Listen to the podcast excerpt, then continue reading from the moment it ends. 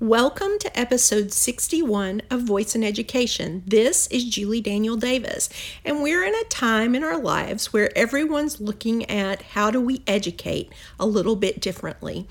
Um, this episode, I'm going to be interviewing Rich Merritt of Echo Dad, and we're going to be talking about ways to use Alexa in order to help with education. So, if you can pass this along to students at home and to parents, why not use the device that takes no hands to navigate so you don't have to worry about that? And it's a different change of pace instead of looking at a screen. So here's Rich's idea on his top uses of Alexa for student distancing and education. Some of you may remember him from a previous episode.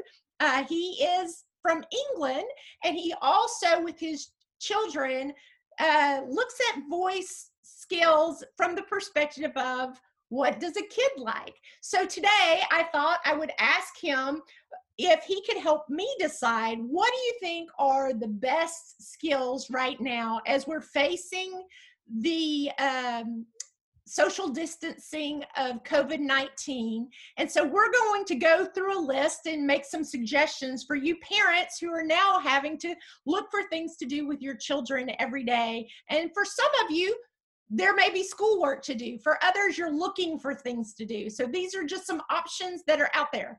Welcome, Rich. Thank you, Julie. Good to be here.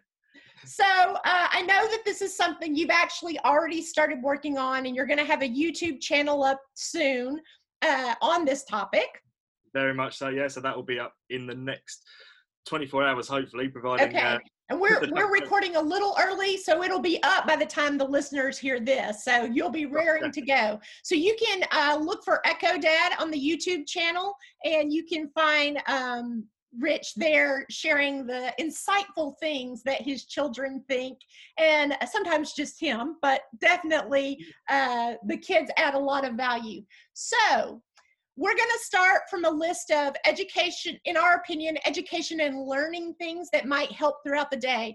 Um, I actually wrote a blog post yet, uh, yesterday, which would have been March 18th, on uh, learning skills that I thought could help parents. So here's my question for you, Rich. Starting with math, which ones do you think would be helpful for parents? I think you cannot go into thinking about math skills without going straight to uh, STEM Party. Uh, STEM Party is an amazing skill. I know that was one of the ones on your list. Um, yes, um, and I love Arev. Yes, he's, he's, an amazing individual. Um, and, and not only just because it covers the math element, but also it's got the science there the yeah. questions are, are, well written the the levels is really good so you can push yourself if you if you want to push yourself if, if it's too hard you can take a step back a level so there's there's lots of uh, lots of opportunities for for children to kind of work through it a, a level and, and progress Sure. So there's you one right off for math. We may go back and add more, but I want to go through as many as possible so that we can get different areas. Literacy. What's your favorite one?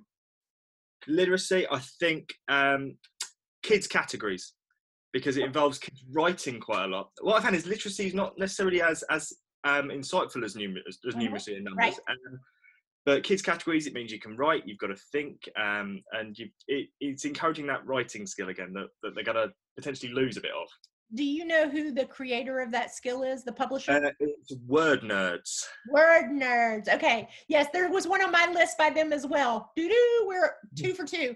Okay so your next category is environmental. Uh, environmental uh, garbage hero by Pretzel Labs. Um, tell, me, tell, me more about that one. So that is where you essentially you're given some recycling um, objects and you have to essentially put them in the right category. It's a, it's a nice way to kind of keep the environment in the back of your mind. Well, you know, we're all stuck inside and we can't necessarily see any effects of it, but sure. we know it affect. Um, yeah, I think it's a wise thing for for to help have our students, have our children thinking about the environment during this time because their environment has changed so much to them right now. To kind of add some normalcy to what's going on is probably a really clever and important thing to do. Okay, so let's talk about movement exercise, your favorite skill. Oh, you've got to get, keep the kids moving. My favourite one at, uh, at, the moment is probably um, freeze dancers. Uh, yeah. lads again. Um, any take on those old school kind of party games really, really works quite well. Um, and in fact, the kids have been asking to play freeze dancers quite a lot uh, over the last couple of days when we've been stuck inside. Yeah, as an educator, it's really important, guys. I know for many parents, you were raised in a time and era where you sat in your desk and you didn't move for hours on end.